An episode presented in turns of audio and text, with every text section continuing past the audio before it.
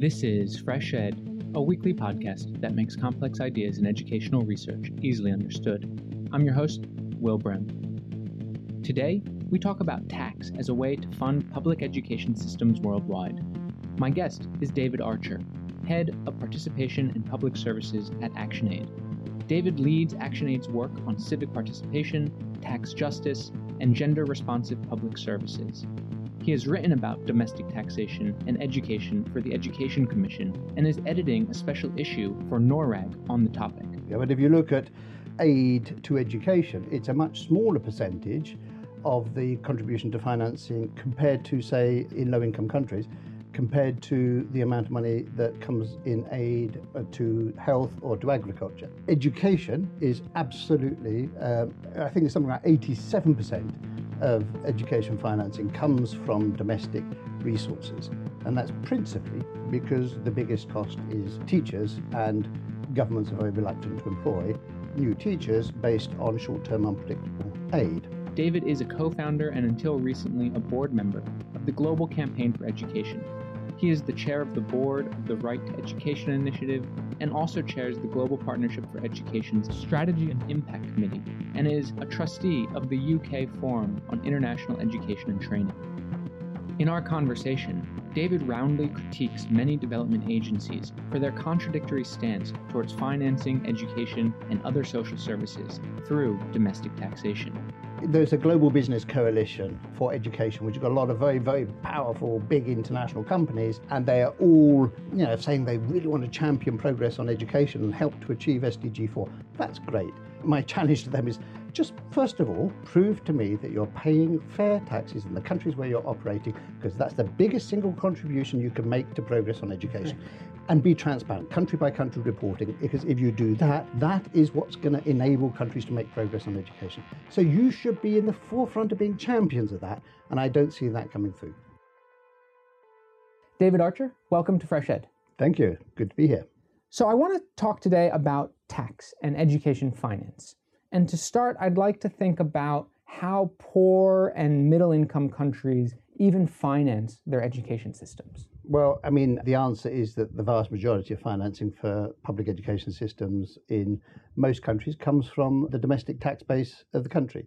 And although I think uh, the Education Commission 2016 talked about how 97% of funding for education needed to come from domestic resource mobilization, and only 3% would come through uh, increased mobilization of aid and loans, for example. In practice, the world tends to spend over 90% of uh, its attention on aid and ignores the crucial importance of what we can do to increase domestic resource mobilization. So there's a, a, complete inversion of attention here. Right. So so this education commission, mm-hmm. they are saying that it should be 97% funded by domestic taxes and 3% from aid. But what is the actual figure? Do we well, know? I mean, so the, in, of course, it's very difficult to get a, a simple global figure. But if you look at aid uh, to education, it's a much smaller percentage of the contribution to financing compared to, say, uh, in, in low income countries, compared to the amount of money that comes in aid uh, to health or to agriculture. Education is absolutely, um, I think it's something like 87% of education financing comes from domestic resources.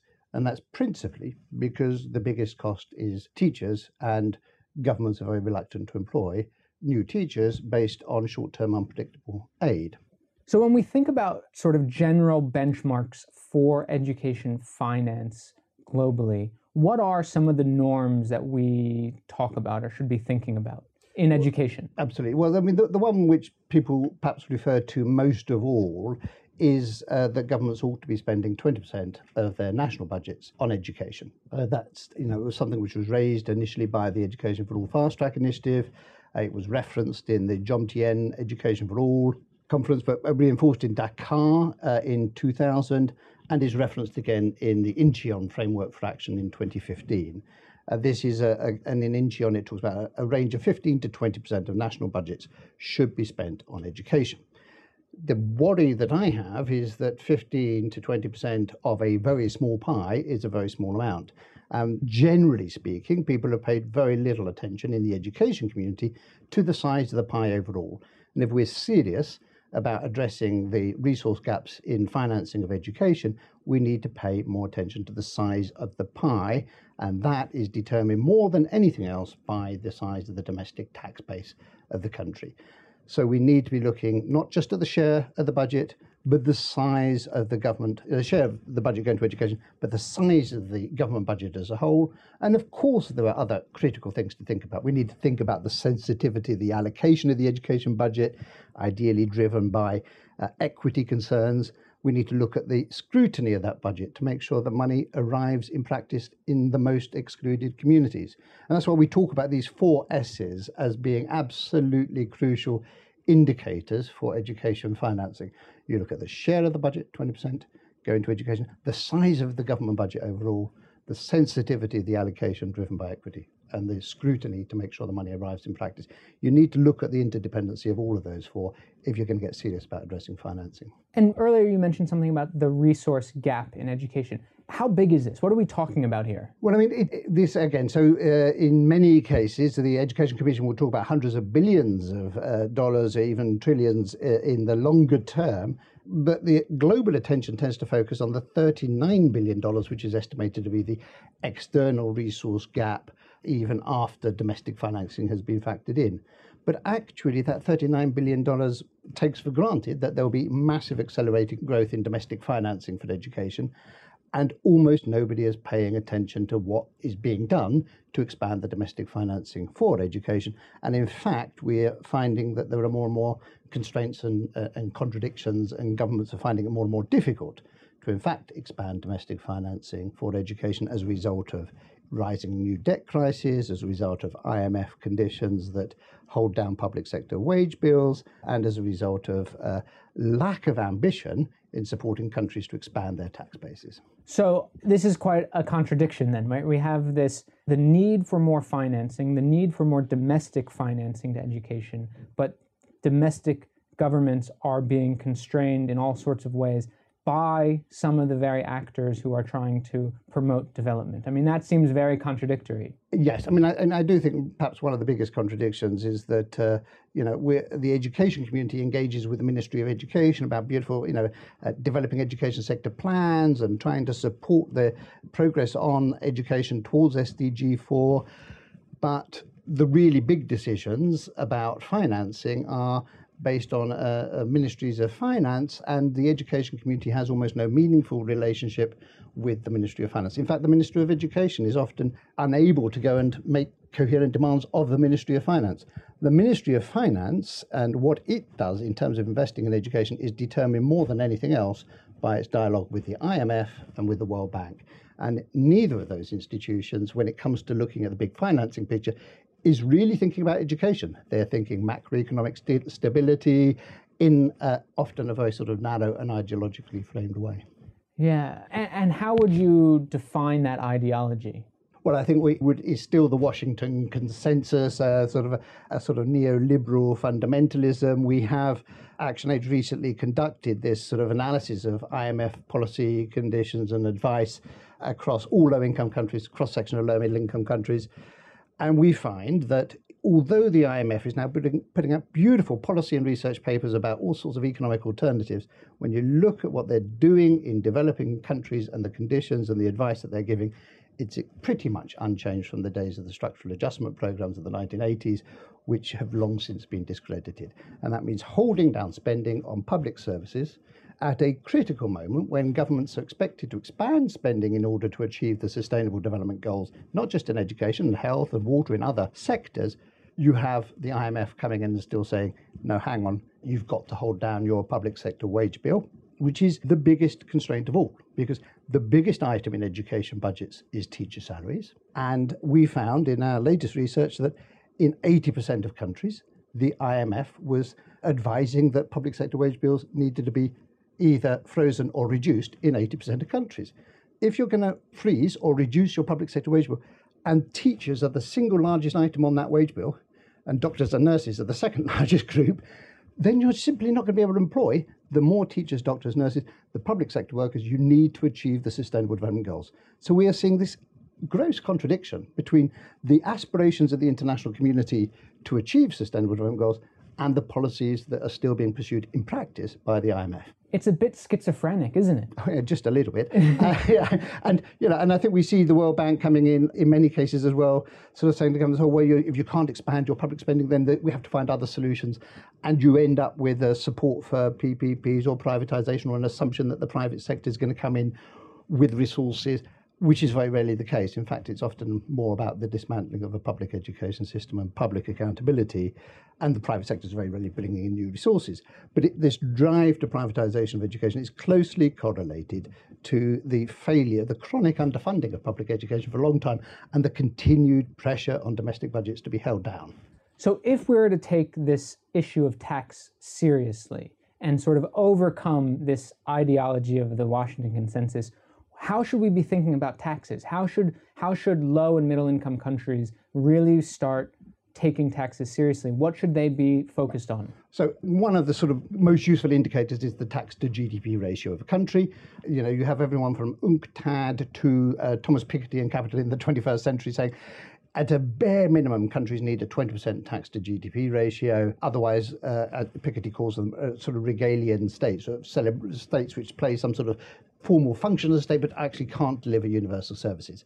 If you want to deliver, have a state that delivers universal services, you have to have a minimum 20% tax to GDP ratio.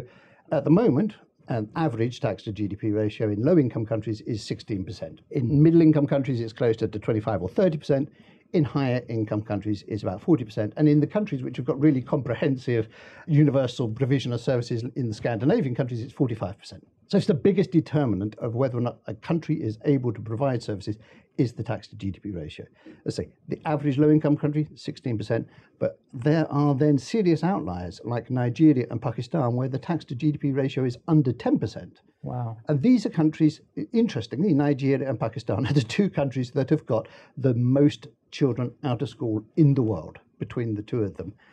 And it's surely connected to the fact that not only are they not spending enough on, on education as a share of the budget, they also have a very low tax base, which means, you know, in those two countries, if you got the tax to GDP ratio up to 20% as a minimum level, and you increase the share of spending to education, you could actually triple or quadruple public spending on education. And that would be transformative, obviously. And so you could increase the size of the budget and still give 20% to education recurrent expenditures, and you would see a massive growth. You would have a massive growth, even in countries that. one of the interesting things in looking at the, in the Global Partnership for Education, the, the Global Fund, which makes it a, a requirement to receive funds from uh, GPE, that countries should work towards 20% of the national budget being spent on education. You've got a lot of countries who are spending 20% of the budget, but they've still got major education challenges. And the main reason for that is that they've it's 20% of a very small budget. They've got a very small tax to GDP ratio. So the real interest of the education community is to stand alongside now the health community and other sectors to make the case for expanding the tax to GDP ratio because that's what would be most transformative for expanding spending. Right, rather than fighting with different sectors, saying let's improve all the sectors by getting a larger. It is a budget. real problem. I think we've seen a long time now that the education community, when it's only fighting for an increased share of the budget, you start upsetting the health people and the water people and the agriculture people and the transport people and the energy. You end up in this combative uh, situation with other sectors when actually there's, you know, as soon as you focus on tax and how you expand the tax to GDP ratio, there's a massive common interest and you're working together with those other sectors to say, what does it take to build a viable public sector as a whole and in most cases, education is the biggest single beneficiary of that because in many countries, 20% of the national budget is spent on education, which is tend to be a higher proportion than is spent on other sectors. So if you keep the same share but expand the size of the budget overall, Every, everyone, everyone wins, and education wins in particular. Right. So then, how do countries that, if they were to do this, if they were to think about the share and the size of these budgets, yeah. how do they stay sensitive? What sort of ways is sensitivity then through government taxation policies? How can governments actually be sensitive to the equity issues that you were talking about earlier to make sure we don't have regressive taxes, for well, instance, or that you know the education budget is actually distributed correctly? Yes, so I think it's interesting to pick up on that point of sensitivity because it's important to consider both the sensitivity allocation of the budget driven by equity, but also the sensitivity through which revenue is collected. How do you expand your tax base in a sensitive, progressive way, which means that the poor pay less as a share of their uh, income than the rich? Now, the, the focus of a progressive tax reform should be the rich, or those who've got more should pay more. And in practice, what we're seeing is that the dominant form of expanding the tax base in low income countries at the moment is through VAT. The value added value tax. added tax. Now, this is problematic for a couple of reasons. First of all, uh, in many cases, uh, value added tax is sort of supported and particularly advocated by the IMF as a way to expand tax. It's, it's a relatively easy way to expand uh, your tax base, partly because it's largely invisible people who are not aware of paying it. It's the shopkeepers, the people who are selling things that are having to uh, to effectively pay it and who are aware of it. But the consumers tend not to be. You just see the final. You see the, the final total. But the the problem with it is it ends up being regressive. In fact, it probably uh, is particularly bad for women who may be buying everyday items, and so it's it's both gender regressive and regressive as a whole. The poor end up paying a unfair share and there's the other problem with VAT is because it's invisible, people aren't aware of being taxpayers. So if you go to a remote village in any country in Africa or Asia and you talk about tax, people don't think it's relevant to them because they're not aware of being taxpayers. And if they're not aware of being taxpayers, they see the public services that they receive, whether it's education or health, the local school, as some sort of charitable, benevolent gift given by a local politician, rather than as their right, rather than as something that they're paid for uh, through their taxes. And it's incredibly transformative when we then build awareness, even in, in very remote villages, that you are a taxpayer. You are paying tax every time you're buying something. You are paying tax. And if you add up the amount that is being paid in some rural villages, as we did in Pakistan, we had a head teacher who did calculated the total revenue that was being paid in his village by everybody through VAT and it came up to something like $250,000 a year. And then he compared that with the amount of spending on education and health and said, we're just not getting a fair share right. of services for this. So, whilst people's ability to demand the right to public services should not be determined by whether they pay, tax, it certainly enhances people's confidence to mobilize and demand services if they are aware that they are taxpayers.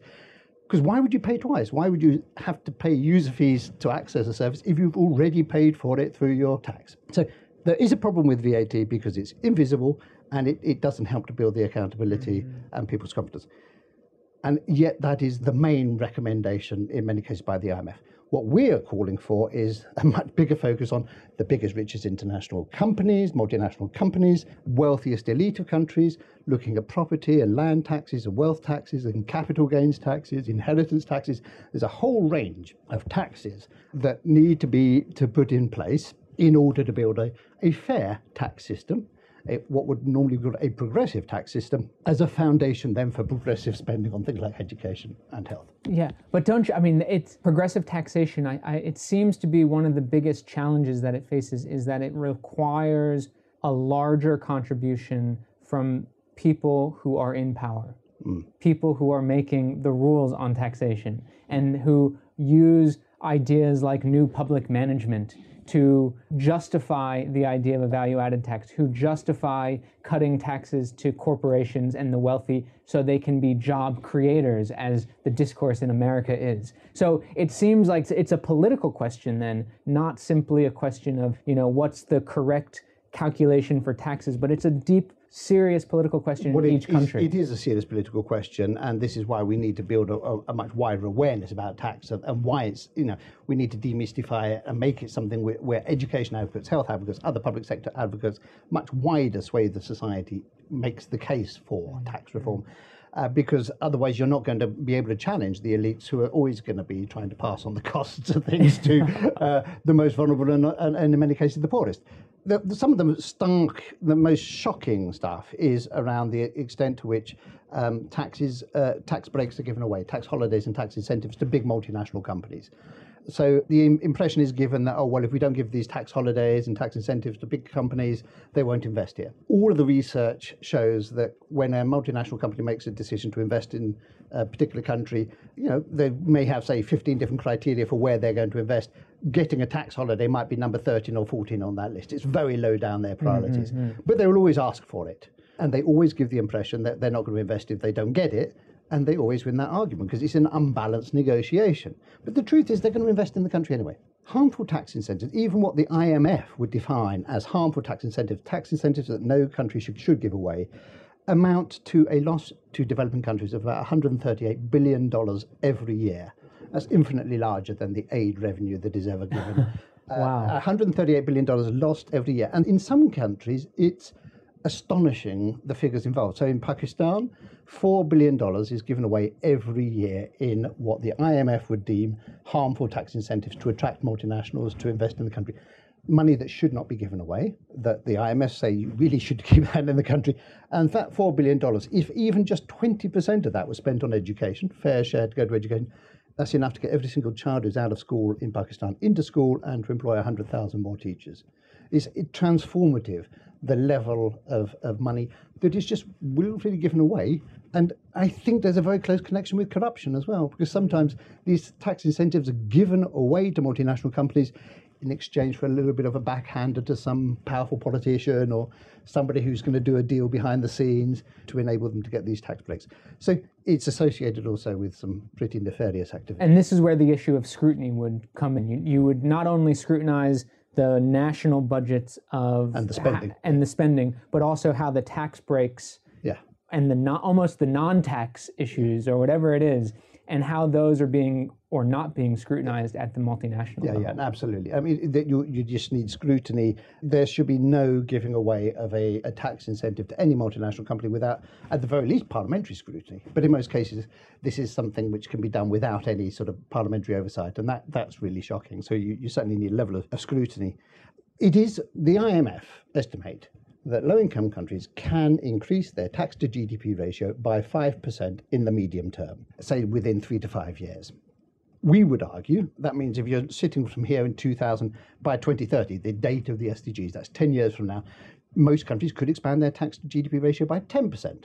In the case Nigeria, Pakistan, countries with very low tax to GDP ratio, that is a doubling of your tax base, and that's transformative in terms of your capacity to spend on development. But in every country, an increase of the tax to GDP ratio, you know, for a low income country's average of 16% to get up to 26% starts to build the basis for providing universal services as a whole and education in particular. So and our argument would be that that growth in tax to GDP ratio can be done through progressive tax, through taxes which are redistributive in themselves, so that you're not just uh, being sort of gender responsive and progressive how you spend your money, but also in how you collect the money.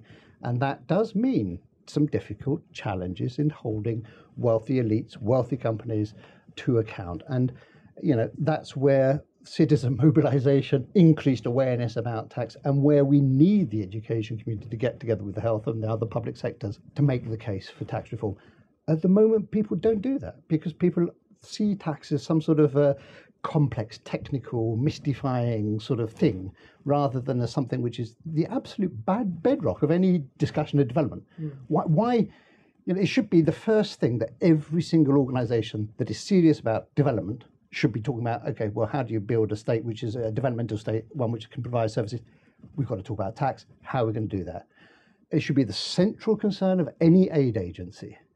There should be you know, absolute focus on how do you expand, uh, you know, how can you strengthen national revenue authorities? And yet, there was a beautiful piece of research done by the Global Education Monitoring Report a few years back now, which showed that for one dollar spent in strengthening national revenue authorities in Africa, the increased revenue was about $350 sustainably in terms of uh, wow. increased revenue for development. So you would think, well, every single aid donor must surely be pouring their money into strengthening revenue authorities.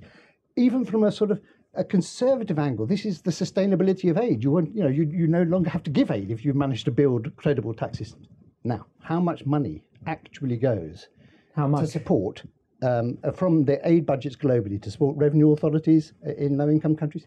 0.1% of aid. Oh my gosh. So you would say, well, surely this is the key to building a sustainable development, and only 0.1% of present aid budgets is being spent on doing that. It's so madness. why not? Why not? I mean, what's the what's the logic here that these these development agencies are operating within? Is it still, you know, I mean, on the one hand, I start thinking, is it simply where, you know, these agencies are stuck in the Cold War and the idea of redistribution is linked to socialism? And that becomes like a scary word. Either that or they're stuck in the colonial era and they still quite like dependency. I Yeah. mean, the, the truth is, and I do find it more and more alarming, that, you know, in some ways, uh, some of the powerful sort of northern donor countries now have more influence over what's happening in education and health and in social services than possibly they did in the colonial era where they, it's astonishing. And so that, there is a power thing. There's a Right. power thing. You want to perpetuate some level of dependence. You don't really want countries to be able to determine for themselves what their policies are. You want to export your services from your country to these low income countries. You want to tie your aid. You want to use aid as a, an entry point to advance trade and security interests. You don't necessarily genuinely want to support sustainable development because if you did, you would put it- Self-sufficiency. If you really were serious about it, you would put all of your energy into how can you strengthen the tax system. So, it's having a self-sufficient sovereign nation is actually a threat geopolitically to certain nations. Yeah, yeah I, that might be a factor. Yeah. I, I mean, I don't. I, I sometimes grapple with why. Why would it just not make sense? We do see some donors improving their practice in the NORAD in Norway, much much better practice in terms of taking seriously tax reform as part of the sort of package of their aid support. That's you know there are some positive examples out there. We are making a very big push with the Global Partnership for Education to take this tax work seriously in the coming months so that it should build part of the, the new strategy. For me, that's absolutely crucial because that Global Partnership for Education has got all the bilaterals around the table and the multilaterals, and it's a space where if we can shift the understanding of what's going to be most transformative for education financing to include tax, then I think that would be a big breakthrough. There's another element of tax that I've been thinking about lately, and I, to be honest, I don't really know how to understand it.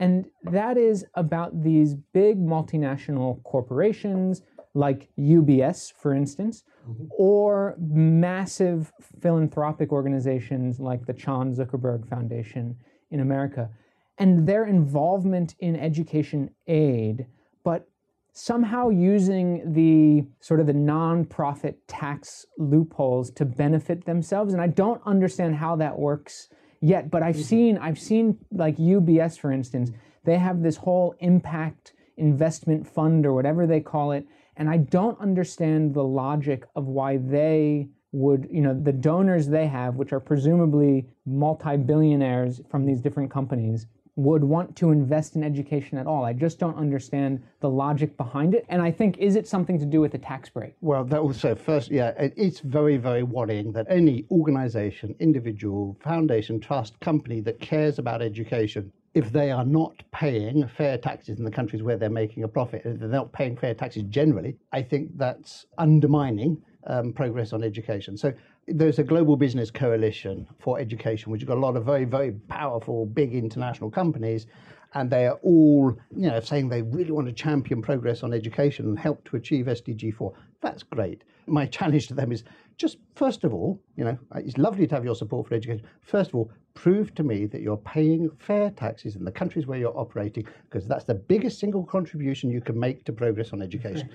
Just pay taxes and be transparent, country by country reporting, because if you do that, that is what's going to enable countries to make progress on education. So you should be in the forefront of being champions of that, and I don't see that coming through. Similarly, problem with many uh, foundations. The trouble is that there is an industrial scale tax avoidance going on. We recently, in ActionAid, or a few years back now, actually did an analysis. Of, we, we sort of got to join a, a training workshops run by people like Barclays Bank, Standard Chartered Bank, about how do you invest in Africa. And put Oh my simply, God. put simply, they were training. You know, anybody who wanted to invest in Africa. Well, what you do is you set up a paper company in Mauritius because they've got very low tax rate in Mauritius, and then you send a loan to your branch, say in Mozambique, uh, to invest in what you want to do in Mozambique. But you charge a very high interest rate on that loan, say 100 or 150% interest on that loan. So any profits that you make in Mozambique have to pay back the loan first. So you extract your profits from Mozambique into Mauritius, you pay very low tax on that in Mauritius, and that way you can invest in Africa and not pay tax. This is an industrial scale operation. And so this was at a conference. People were advocating. This is a it. training workshop for how to actually invest in Africa. Oh my And this is the sort of thing that's happening. You know, um, another one of my other favourite stories is the biggest is the story we had in Ghana, a, a brewery in Ghana. a large brewery in Ghana, and we had uh, a woman who was selling the beer that was made in the brewery in a under a sort of straw roof shack outside the brewery to the people who work there. And we figured out that she paid more tax on the beer that she was selling to the workers than the entire company, than the entire brewery did, and it's the largest brewery in Accra. And then we figured out she paid more tax than the entire company did in Ghana, and it's the biggest brewery in Ghana. And then we figured out that she paid more tax than the entire company did in the whole of Africa, and it's the biggest brewery in the whole of Africa. SABMiller pay, make things like Grolsch. So one woman paying more tax, and that sense of injustice. We need to tell these stories in order to get people to say this is plain wrong. The people who are making the biggest profits, who have got the ability to pay to contribute to national development, need to be held to account and need to do so. Because otherwise, how are we going to progress sustainable financing for education? Well, David Archer, thank you so much for joining FreshEd. It really was a pleasure of talking today. Thank you very much. It's been a pleasure to be here. David Archer is head of participation and public services at ActionAid. He tweets at David Archer AA. A transcript of today's interview can be found at freshedpodcast.com. Please note that opinions expressed on FreshEd are solely those of the host or the guest interviewed, not FreshEd, which takes no institutional position. If you've liked what you've heard today, please rate us on iTunes or wherever you listen to podcasts. Reviews really do help. FreshEd's team includes Sherry Yang, Hung Zong, Lushik Waba, Fatih Akhtas, and Injung Cho. Original music for FreshEd was created by Digital Primate.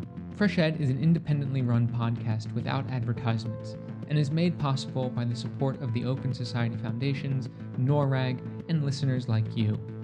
Please consider becoming a monthly sponsor of FreshEd by visiting freshedpodcast.com slash support. All US-based donations are tax deductible. Thanks for listening. I'm Will Brehm, and I'll be back next week.